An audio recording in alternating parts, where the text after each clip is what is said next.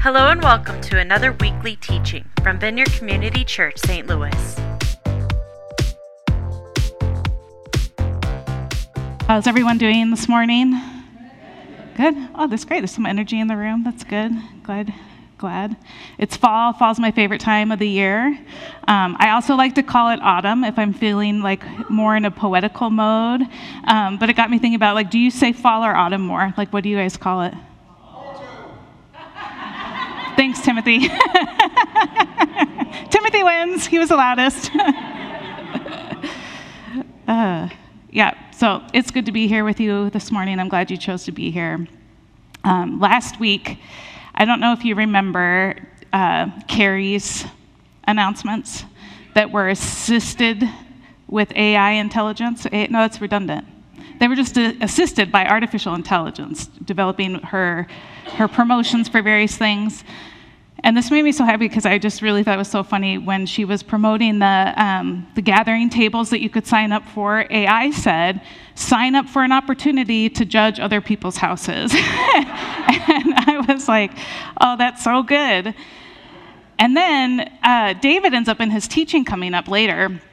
And he talks about some pamphlets that existed in the olden days that apparently like used like a house as a metaphor and have you let Jesus into your house and some people let Jesus in, but then only let him into the entryway. And I was like, it's because they secretly think Jesus is there to judge the inside of their houses. And it just made me so happy that this fun thing that Carrie did actually kind of like lined up with what David was talking about that day. And even kind of lines up with what I want to talk about today. It's like, why do we leave Jesus at the entryway? Like, why do we let him in and then kind of keep him in that one spot?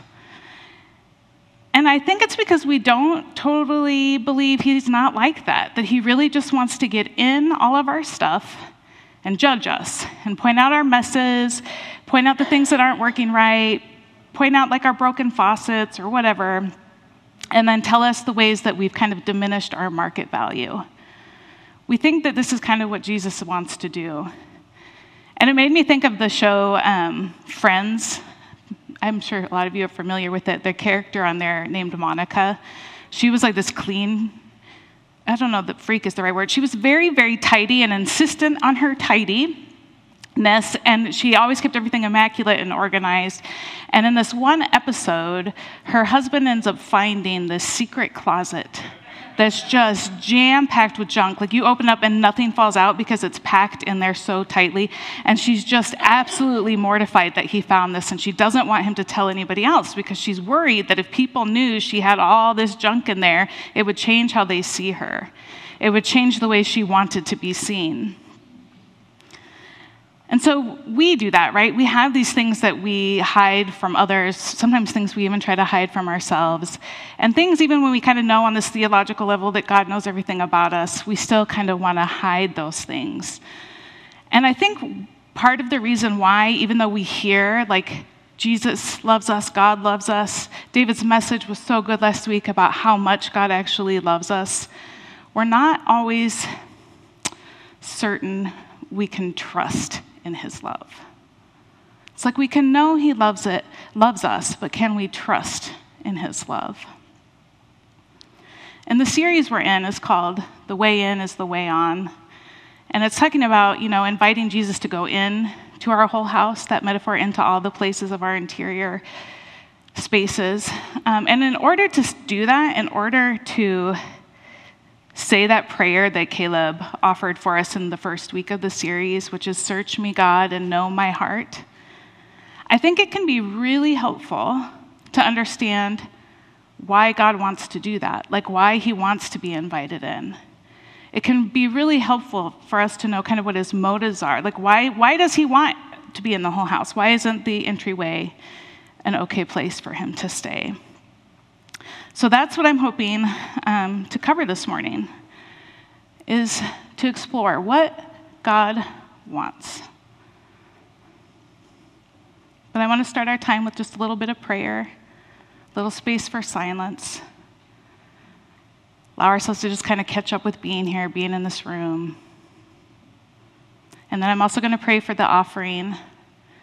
And if you're a guest, Don't worry about the offering. It's not for you, it's for our committed members. And if you're a committed member, you know it's on vcclife.org slash give or a box or the mail. You guys know how to do it. Okay, so,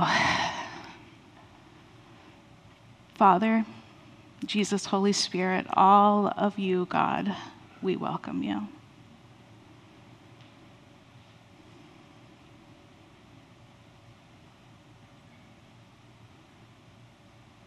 Prepare our hearts, each of us individually and all together, to receive what you want us to receive today.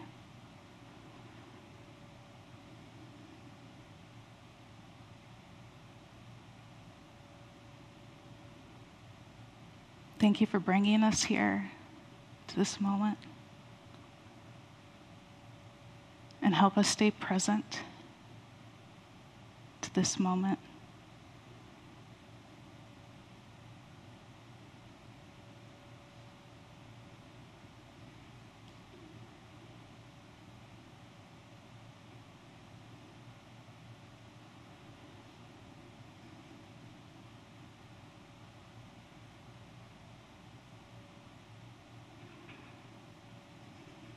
Take all that we give to you, God, including our finances, and use it to grow your kingdom in us and around us.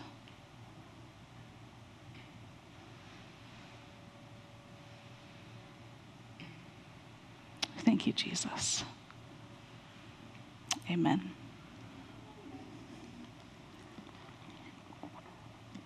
Okay, so there's lots of options in Scripture to, like, a place to start to discover what God wants.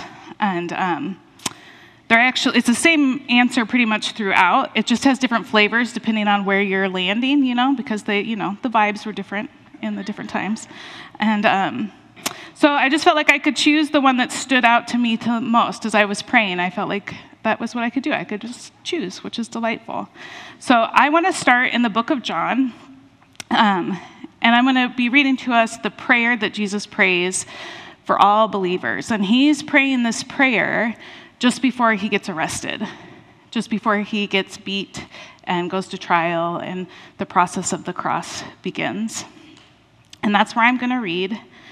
Um, I'm going to read it once without the words on the screen, and then I'm going to be nice to you guys this time, and I'll put the words on the screen so that you can do that. But you're welcome to follow along if you want. But primarily, I want you to just be listening, um, taking in the words that I'm saying versus reading along.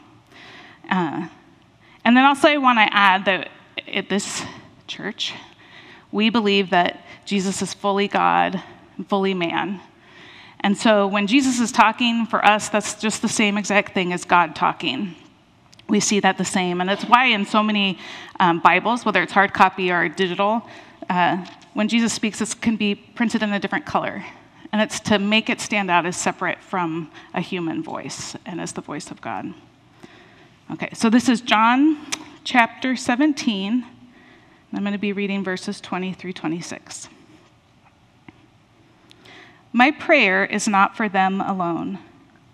And the them he's talking about is the disciples. My prayer is not for them alone. I pray also for those who will believe in me through their message, which is all of us, that all of them may be one, Father, just as you are in me and I am in you. May they also be in us, so that the world may believe that you have sent me. I have given them the glory that you gave me, that they may be one as we are one, I in them and you in me, so that they may be brought to complete unity. Then the world will know that you sent me and have loved me and have loved them even as you have loved me. Father, I want those you have given me to be with me where I am and to see my glory the glory you have given me because you loved me before the creation of the world. Righteous Father, though the world does not know you, I know you, and they know that you have sent me.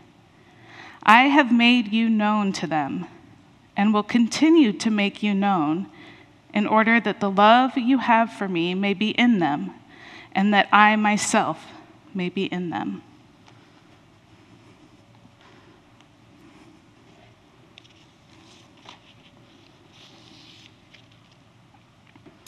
So, I know the print's really small, but I wanted it all on one screen. Um, but I want you to notice all the be with talk that Jesus had, the be with language that Jesus had in his prayer. As you, Father, are in me and I am in you, may they also be in us, so that they may be one as we are one, I in them and you in me, so that the love you have for me may be in them and I in them. There's so much with, and like really like in them with, not just alongside with.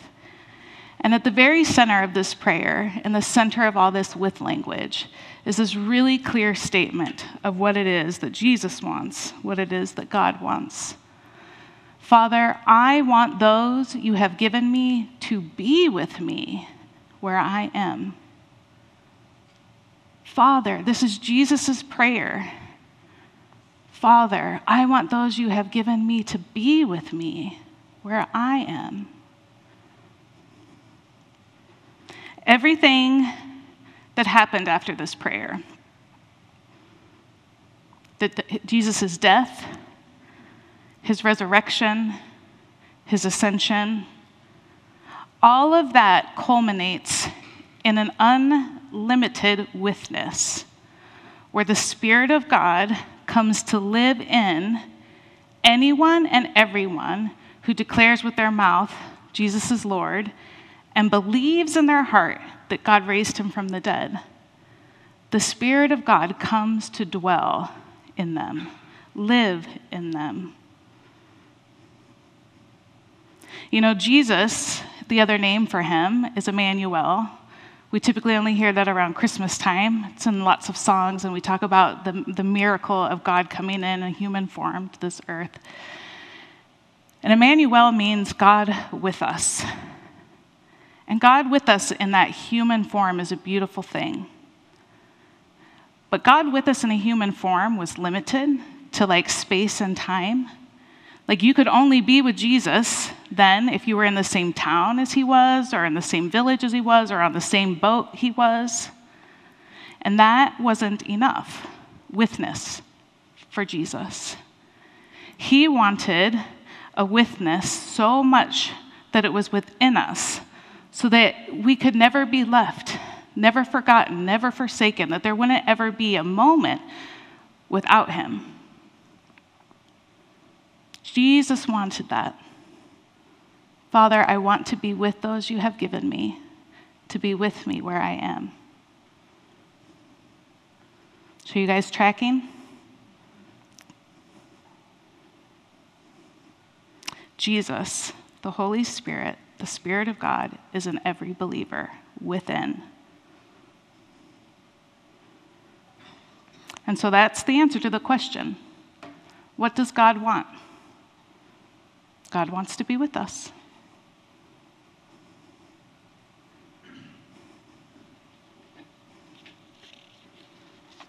Back in uh, 2009 ish, I had to think hard to remember, but it was around that time.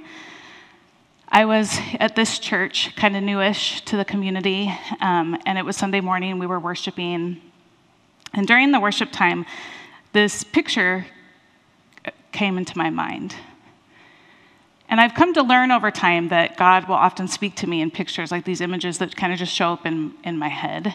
And it can sound like a weird thing, and I don't have time to cover it, but if you're curious about what that is or what that means or what I'm talking about, please ask, or please ask someone else, because we would love to talk to you about that. Um, but it's just like kind of, you know, when you close your eyes and you can see things even though your eyes are closed. That was happening during worship. And this picture that I believe was from God was a picture of Jesus sitting in this really big, overstuffed recliner. It was brown and kind of old and worn in, like the best way you want the recliner. And Jesus was sitting in it, feet up, you know, tilted back, reclining, legs crossed, totally relaxed. He was in his bright white glory robes, but like, just chill in this chair. And without him saying anything, without him like telling me or whatever, I had this sense that where that chair was, where Jesus was, was like in my metaphorical heart, you know? And he was just content. He was in my metaphorical heart space and he was content. And he smiled at me and he said, I like it in here. And for a second, I was like, oh, wow, that's, that's so good.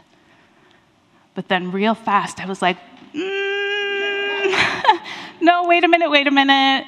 Like that, I don't think so. Because I have a constant running list of my faults and my failures and the things that aren't good, the things that I do that hurt others, like all these things. I, I know them, and I know Jesus knows them. And so I was like, how can he stand to be here and say he likes it in here, knowing that like this mess is all around him? And then, this is because it's what I do. I was like, well, is it even theologically correct? Am I making this up? I thought this was from God. Maybe it's not. Maybe I'm fooling myself. And all these things go through my head. But I couldn't ignore it. I couldn't just move on from it, even after that Sunday morning. And so it sent me into this like space where I was wrestling with God because I was unsettled about it. And wrestling just looked like being willing to talk to Him about it, willing to kind of look at scripture to maybe see if I was fooling myself, talking with others about what had come up, letting people pray for me. And what ended up happening through all that is that I became aware. Sorry. that underneath my belief that God loved me was this other belief that He didn't like being with me. He loved me, but He didn't like being with me. And see, He loved me because He had to, because He's really, really trustworthy, and He had formed these covenants, and He's a covenant keeper. And so He had to love me to fulfill His covenants, and that's just what He had to do. But if it weren't for the covenants, he wouldn't choose to be with me. It's really what my heart felt.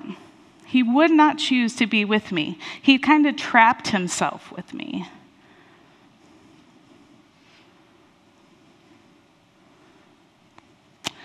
This is Grandpa Ted. Grandpa Ted on what is called, or what we called, maybe it wasn't the real name, we called it a cuber. And this was on his 1,100 acre ranch in northern Nevada. And Grandpa Ted and I met when I was six, because he's actually my step grandfather. And we met when I was six years old. Now, my mom and his son started dating, and we lived in the city. And I was a total city slicker, if you know what that is. I was uh, just an urban girl. and when I was six, I was in uh, my hardcore kind of princess phase, like always wear dresses and shoes, and I, I tended to over accessorize. Um, but it just brought, it brought me lots of joy to be that way. Like I wanted to grow up to be, you know, Glinda from The Wizard of Oz, you know, that fairy. That I just loved how she dressed. Um, so I was dressed like this my first time coming to the ranch, my first time out there. And I remember I had on these white boots, these really pretty little white boots. And we got out of the car, whatever. I don't even know how I got there, but next thing I know, I'm in a mud puddle. And not just like the loose mud, it was this sticky, gelatinous goo mud. And I looked down and I was like, and then I tried to take my foot out and it tried to pull my boot off. And I lost it. I mean, I just started screaming because I was terrified of dirt. I didn't want to be at this place. We had to ride like on dirt roads to get there, and the closer we got, I was already feeling like this is going to ruin things. and it did. It was ruining my boots. and I was like, they'll never recover. Oh, I was. I, I mean, so I was screaming. I really was screaming. I was a little. I was screaming. There's no other word about it. And so, next thing I know, this really tall, skinny man comes out of like the main house. We called it the camp, and it was just where the, all the other houses were in the center of the, the ranch. And this really tall, old, skinny man comes walking out, and he walks this like really this unnaturally fast speed. Like he he's walking, but not running, but moving really, really fast. And this look on his face, and he comes over, and when he finds out why I'm screaming, he is unpleased. And he very seriously, I mean, like his face, you know, with the veins and the face and the veins and his whole changing colors. And he was just very firm. He's like, Here, unless a snake has bitten you or something is cut off, you do not scream. And I was like, ah! I was like, oh, okay. So that was my first memory of, of Grandpa Ted, was that encounter. But Grandpa Ted was also really hardworking, one of the hardest working men probably I've ever known, honestly. He took providing for his family so seriously, so seriously. He could fix anything mechanical, totally brilliant without training or like know how he would just know how to fix things. He was very, very private and very, very quiet. I think his average daily word count was 20. That would be my guess unless he was mad. And then there was lots of words, and they usually were kind of colorful. um, and he was known for that walk I talked about. Like as time went on, it was it was really funny when anyone, it didn't matter your age or your size, if you saw that walk, you hid. People were like just disappear, and it was so distinct. It was almost like he was moving on one of those like runways at the airport, except you know, it, it was a very it was a thing. And so you knew and you hid. And he had this zero tolerance for rule breaking um, or nonsense. And it wasn't to be mean, it was actually because he like really cared about people's safety. And he knew all the dangers of things, especially around farm equipment, um, really big machinery, all these things. So he, he just no nonsense for rule breaking of any kind. And he also wasn't a big fan of children, you know? And he suddenly got this like instant child that was around a lot. Uh, he was definitely one of these like children are best neither seen nor heard. And uh, he was kind of like, if you mind your business, I'll my, mind mine. That's kind of how he was towards kids. And so it was obvious to me through, like from that first day really, but throughout our time that he didn't really want to be with me. He was with me because he had to, because he had a son that was falling in love with my mom, and I came with my mom. And I remember by the time this by this point my mom and stepfather had married. And I remember one time, I think it was like in the third grade-ish or so, there was like on the, the table, there was just like this word puzzle left out that was unfinished. And you know, there was not a whole lot of people to play with, you know, because the closest town was an hour away. And I just sat down and decided to solve the puzzle. So I solved this little puzzle and I go off and mind my own business. well, then later in the day, Grandpa Ted calls my name, and he's like, Did you do this? And I was like, Yes, I did. And the look on his face, there was just this like small little twitch of his eyebrow, this like little nod. And I could tell he was pleased. He wasn't actually mad, he was pleased. And I was like, oh. And then not too long after, he gave me some more puzzles. He had found some other ones for me to like try, like with these word puzzles and brain like solving thingy type things. And it did not take me any time at all to figure out if I want Grandpa Ted to like having me around, I just have to do the things he likes me to do. He likes this. If I do this, he likes being with me.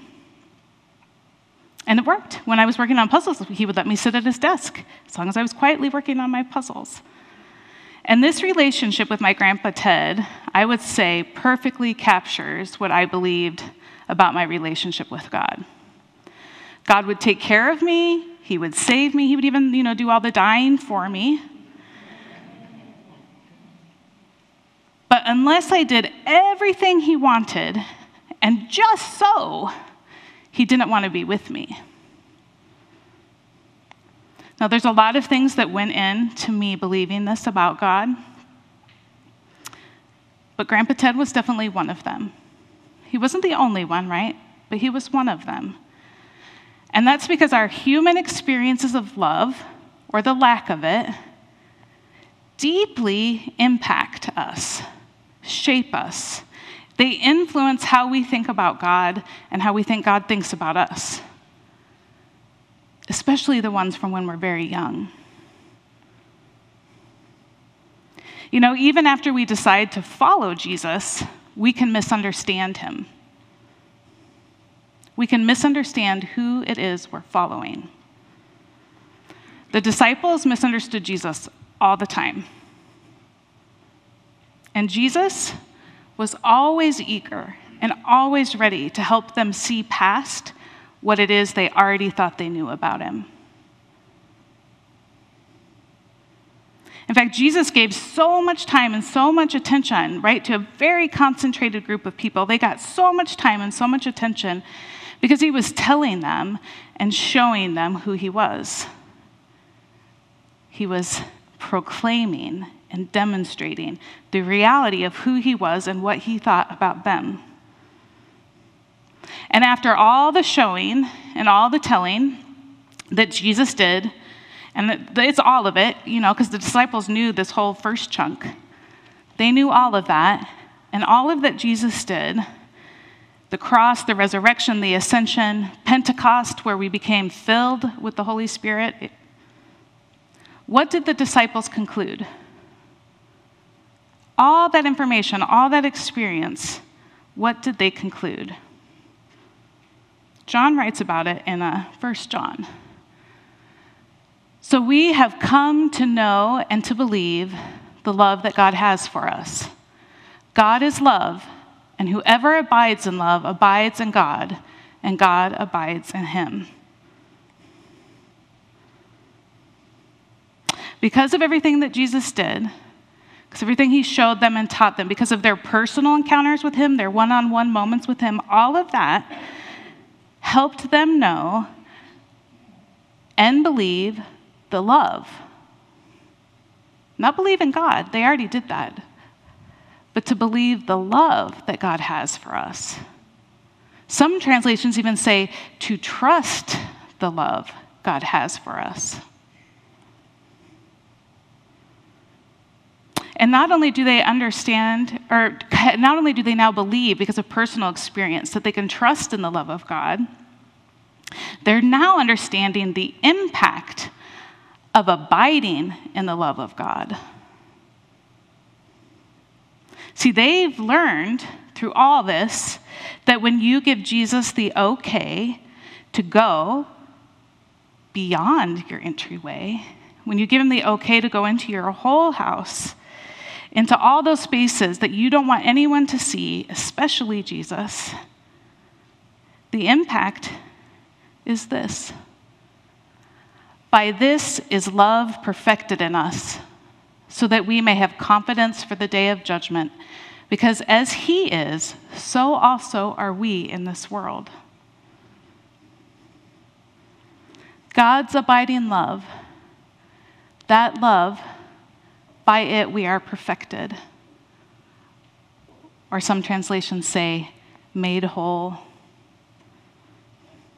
Jesus wanting to be with us isn't about making us better, isn't about making us more likable or more valuable. We are not projects to Jesus. He wants to be with us so that there is no part of us, not even a single thought, not just even a single thought, that isn't abiding in, soaked in, made whole in, completely confident in his love.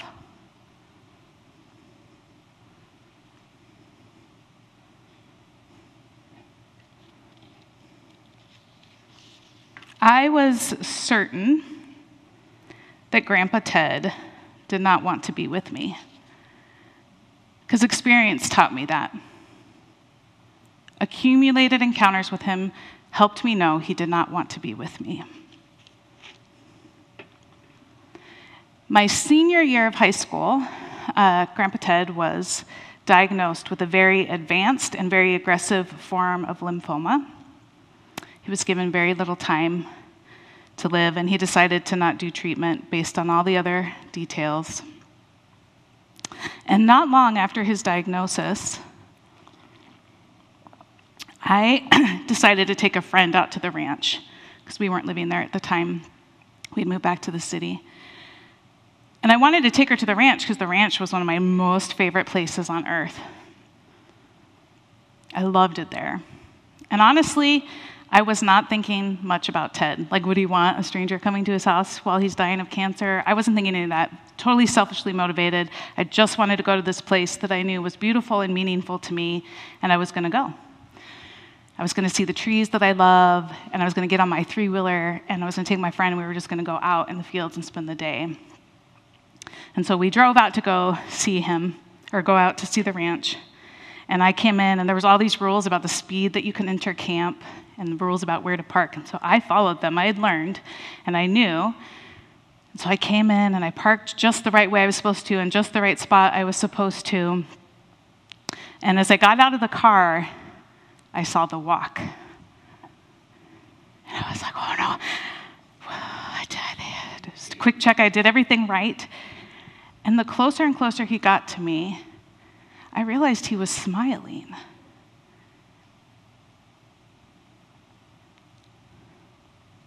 And when he got right up to me, he hugged me. Never in all the years I knew him had he ever hugged me. And it wasn't a brief hug. It was like this, and I'm going to hold you. And as he was hugging me, he's like, Oh, I'm so glad you're here. And we went inside and we chatted, and he like asked questions, and like it was clear to all of me that he wanted to be with me.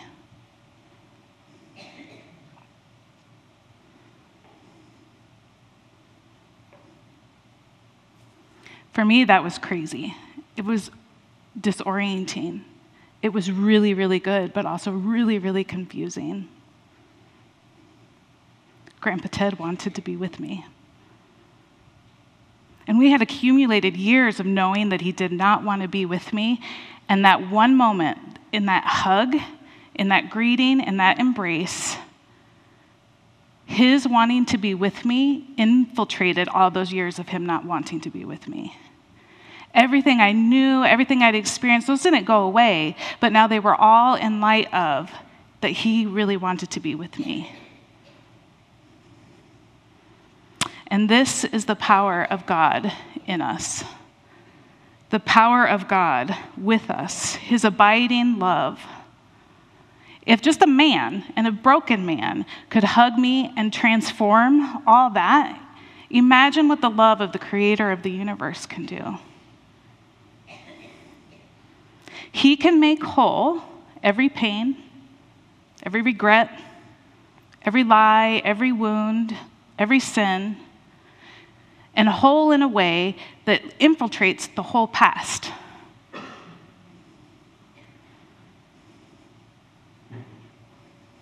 Now, Jesus knows trust is built. And this is why he doesn't just barge in. It's why he waits for you to ask. It's why he's willing to stand there for as long as he needs to stand there for you to ask him.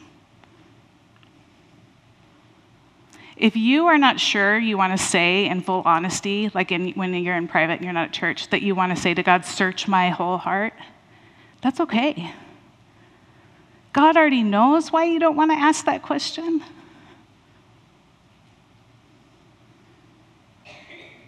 But you can ask just a little. Like maybe not my whole heart, God, just a little. And let Him show you with that little part that you can trust Him with. Because this is ultimately what the way in is all about. When we're talking about the way in is the way on, what we are talking about is learning to trust the love of God. Learning to trust the love of God. And not because you're forcing it out of you, but because He shows you bit by bit by bit that you can actually trust His love.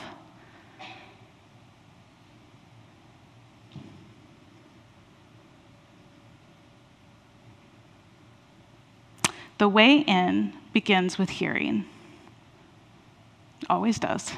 Hearing that God loves you, hearing that He wants to be with you. Going a little bit to see if that's really true. And it always ends with a deeper understanding of how true that is that God loves you and wants to be with you. And this phrase, by this is love perfected, is that happening. Letting all of you, bit by bit, be touched by the love of God, the abiding love of God, becoming more and more and more whole.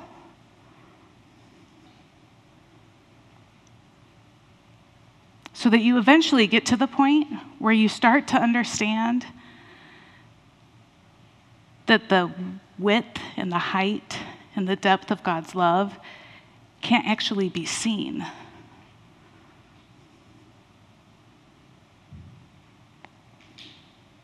Because it's so massive, because it's so big. And it's no longer just a scripture verse or a song or things that people say. It's something that you actually know and delight in, that His love is that big. So now, today, I have no doubt, no doubt in my mind that Jesus loves sitting in that overstuffed recliner in my, you know, my metaphorical heart.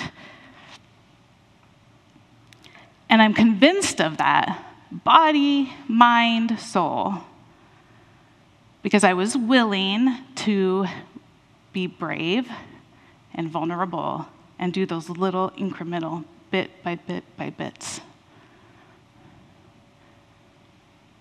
And there were sometimes, you know, it wasn't incremental. Sometimes a big thing would happen and a, like a larger move would happen where I was more convinced in a wider way. But for the majority, it really is these tiny moments adding up. And I still have ooh, so much junk. There's so much stuff.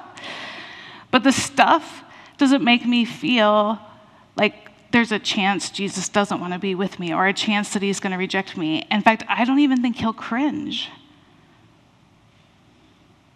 I'm not like, ooh, let's look at it, but I'm not afraid. Because I know, I know on the other side of it, what it, what it is, is more love.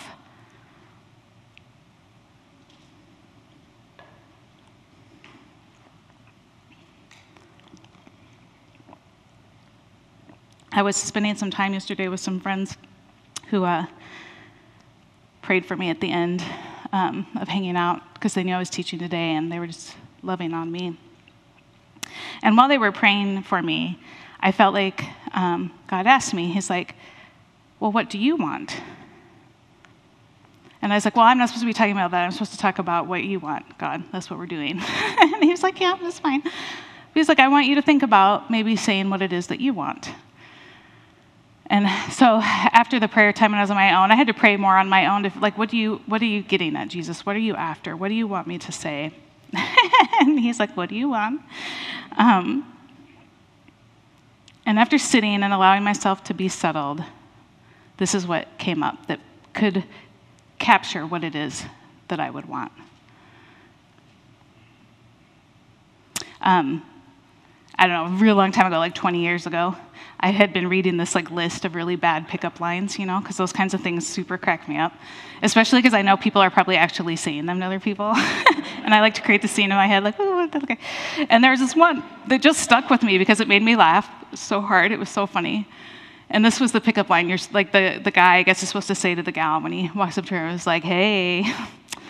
I fell into a pile of you and got love all over me. And it just stuck. I thought that was so funny. I used to say it to Jeremy all the time, and he would just roll his eyes. but as I prayed about what do I want, particularly for like this morning, but beyond this morning, when I prayed about it, I kept thinking about that. And it's like, you know what I want? I'd want like someone to be like, what is the matter with her? And you'd be like, oh, Dannielle, she just fell into a pile of Jesus, got love all over her. You know, like that's true. It's corny, it's silly, but it's true. It's the desire of my heart that what, what anybody would ever know about me is that I know how good God is, how good His love is, that I am loved by Him. And it's actually what I would want for all of you, right? And so people are like, what is the matter with those people up on Doherty Ferry Road? Oh, them, they just fell into a pile of Jesus and got love all over them. Isn't that a beautiful thing to think of God's love being all over us, inside and out? Isn't that like motivational for why you can say yes to the way in? to letting Jesus go a little more is to know that you would be that, like a person who visibly has Jesus' love all over you. That's my prayer for us, for sure, whether you want it or not. so, our exercises during the series we're calling Following the Way In. And that's just following Jesus in. Jesus is also known as the way, so it's very clever. Following the way in. Um, so, this week's exercise I'd invite you to consider doing is God really wants to be with you. If you are already 100% convinced of this, like you just know this is true, even though you know you got other stuff that you're convinced, I want you to spend intentional time every day this week in awe and gratitude that you know that. That's a huge gift to know that His love is abiding within you and that He wants to be with you. But if you're not so sure, if there's like elements to this, eh, you know, or you just, I don't know, you'll know, you know when you know that you're not sure. Just spend time talking honestly to God about why you're not sure. Just name it. You don't have to hide it. And then consider asking Him to show you why you feel that way. Because sometimes the answer is different why we think we are versus God. And then maybe even ask Him to show you why you can trust Him. So the worship team can come up. Uh, David can also come up because um, we're going to move into baptisms. And baptisms are a beautiful thing, and it's an expression of the love of God. So I will let uh, David take over. Thanks. Yeah.